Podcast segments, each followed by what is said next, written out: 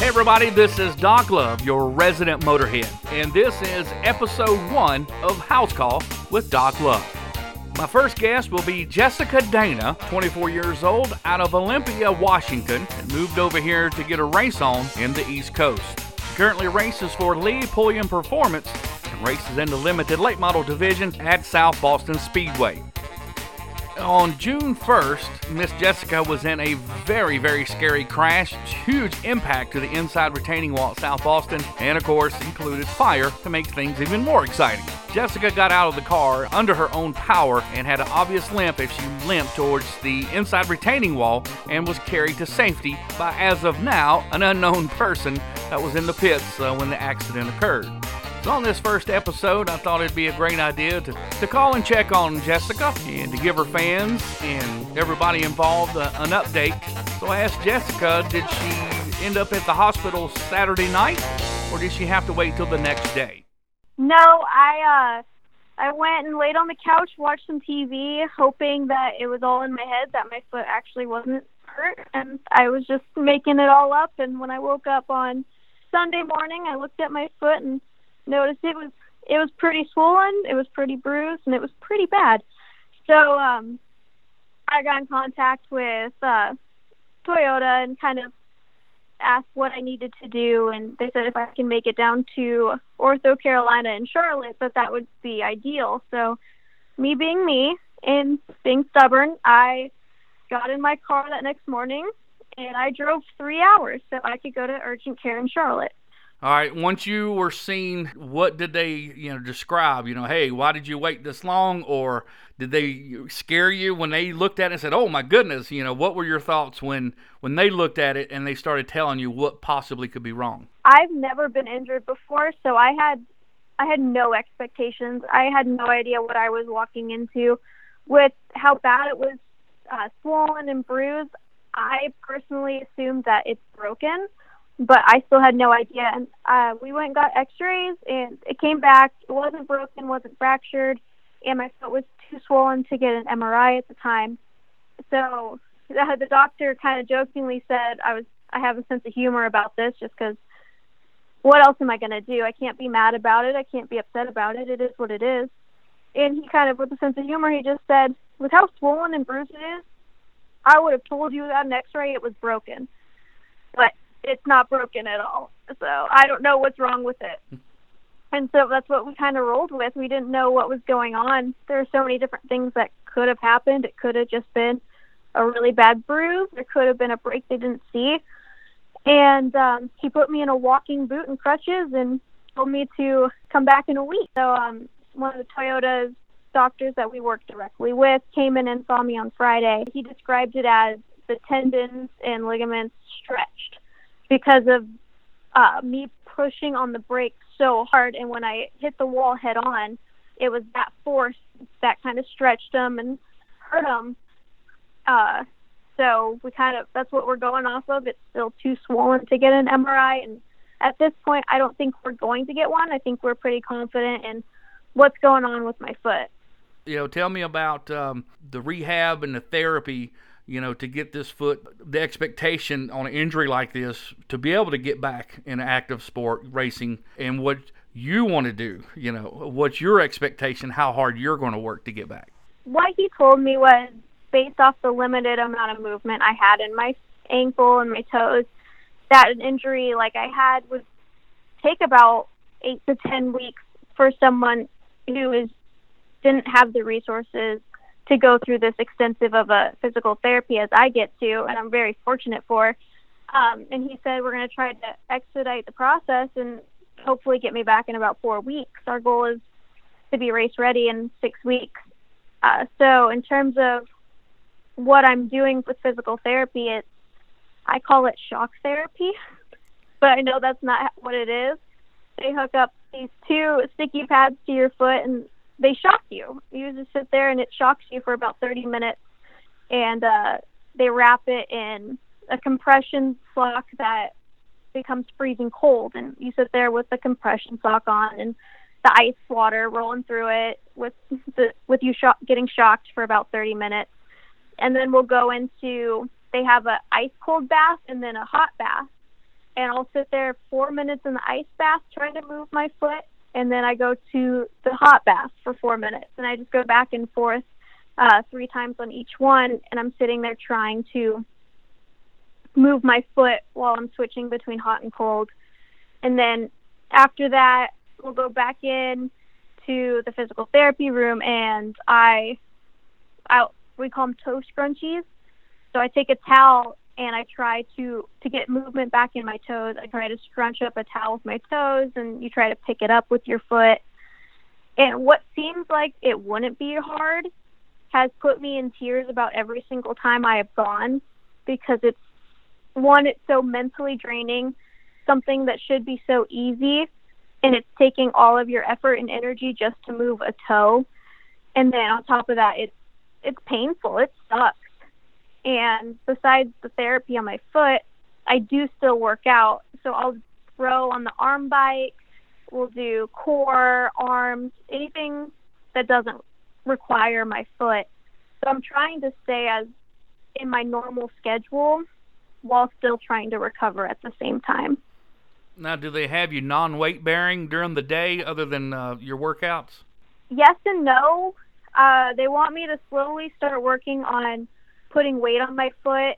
I can't do it for long periods of time, so I'm able to walk on my foot as long as I have the crutches to kind of take a little bit of the pressure off. But the goal is just to keep practicing and slowly be able to put more and more weight on that foot.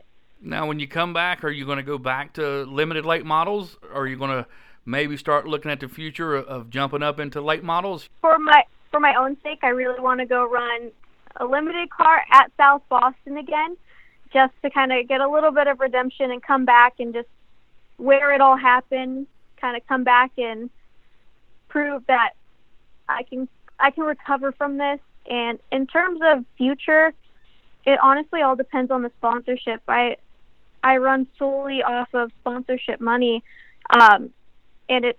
I mean, I feel absolutely terrible for all my sponsors and my team that this happened, and it's something that was completely out of our control. But it's it's all going to depend on that. It's all going to p- depend on funding with what we can do. Touching on your sponsors, you know, uh, your sponsors are like family and the racing community is like family. There's a lot of fans out there that are wanting to hear from you and make sure you're okay. And and uh, really some of them are saying you know who cares if she race again? I just hope she heals and does good. And your sponsors are like that too. They're not just worried about well she can't drive for us. That ain't good. They're worried about you and your health you know. Talk about that. I mean kirk with solid rock carriers he stepped up in a really big way. And he uh he got me back into a car this year, and then Jim with ProPack and J and J Machinery. Uh, they all mean a lot to me, and they're all like family to me. And uh, it, when I called Kirk, I was fully expecting like I'm about to tell him I just wrecked his car, and the only thing he cared about was, "Are you okay? Are you going to be okay?" And to me, it was it took a huge burden off my shoulders in that he they genuinely care and they want they back me because they want to see me succeed, not because it's a financial gain for them or because of the notoriety. When you have sponsors like who I have, they genuinely want to see you succeed. They want to see you grow and they want to grow with you. And it was really eye opening this entire experience with the responses I've gotten from family, friends, sponsors, and the responses I got from the peers in the racing community who carried you from the car? Because uh, we were actually there. My son and I was there uh, covering late models. I wasn't really worried about covering it. I was more worried about you, the driver, and the person. Uh, my sweetheart, we call her Redhead. She was sitting outside of the turn where the wreck happened, and she said Lee or somebody, when you got to the wall, carried you uh, over to, to safety. You know, tell me about that a little bit. Lee was standing there right at the wall, waiting, like just kind of waiting for me to get out of the car. Um, cause if he walked on that track, he was going to get suspended, which I do oh, think yeah. is a rule that they really need to rethink because how long it took the safety crew just to be able to get over the wall and to me. It's what happens if I was stuck. I would have needed help. And I really do think it's a rule that they need to uh, rethink. And Lee was there. He was. He even said I was so close to getting suspended so I can help you. And when I got over the wall, him and I don't know what his name is, but I I made it a mission that I was going to go to South Boston on Saturday just so I can thank him. I don't know what his name is. I don't know who he is.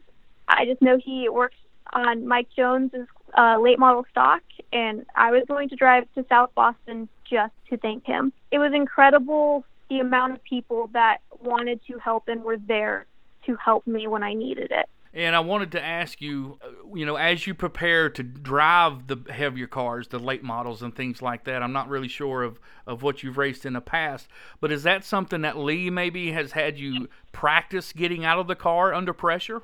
I when I started racing back when I was 16, my dad had this thing about me being able to get out of the car as fast as I could. He he told me if you can't get out of the car, I don't know what the time bracket was in this many seconds, you're not racing. And so I remember my dad sitting there timing me, getting in and out of this race car that we had. And uh once you start racing long enough, it kind of becomes it becomes normal getting in and out of a car and everyone's praising me for how fast I got out of the car, but all I could when I was in there, it felt like a lifetime. and I actually got stuck. It was the first time it's ever happened. My hybrid, my uh neck restraint got stuck on the seat while I was trying to climb out. And I would have been out of the car way faster if that didn't happen. Now, is that something that uh, you and Lee can look at to maybe, uh, you know, mechanically make sure that don't happen again? Yeah, it's definitely something I, we're going to look at and where the seat is sitting right now just to make sure that that won't happen again. I mean, it was the first time and only time that has ever happened, and it could not have happened at a more inconvenient time. But uh, it's definitely something to look at, and and I guess there's not much we can do about it right now. But when we get the car put back together, uh, I think it's something that I'll put my helmet on, I'll get in the car and see kind of try to figure out how and why it happened. The the crosswalk for the pedestrian, you know, where it actually, you know, caused the back of the car to really open up like a can. Is that something that you may uh, speak with Kathy Rice about? Uh, you know, about you know, because you mentioned about uh, you know coming on the track, especially in a safety situation uh, like that. So yeah, it's a shame that he had to even think about that without coming to your safety.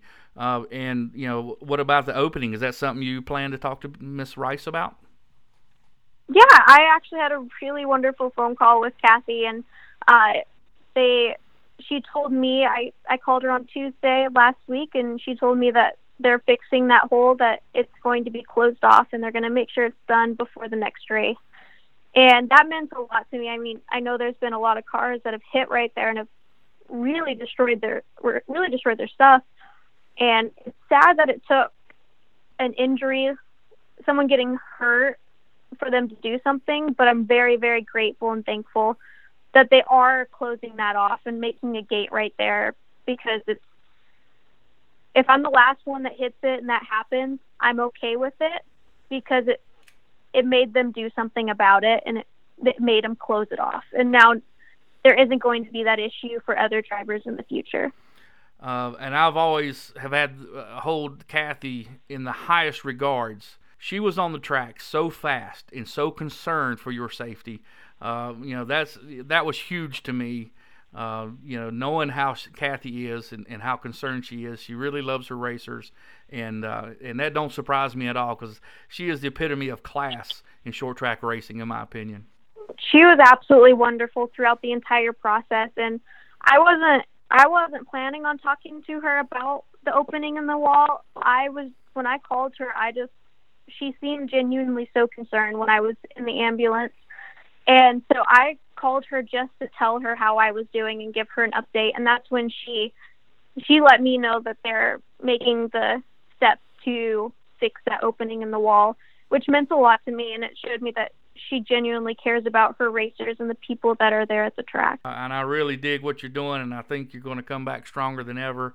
And uh, and I and I just knowing how much Lee believes in you, our conversation with Lee, I'm telling you, he is really high on, on you and your ability and your toughness. He said anybody else, he said probably would quit.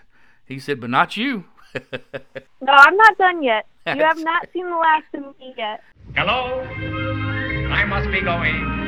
Without question, Jessica is tough as nails. She has an old school spirit with a never give up attitude, and she will be back and she will be better than ever. Well, thank you everyone for clicking on Race22.com and checking out our first episode of House Call with Doc Love. Until next week, we'll see you at the races.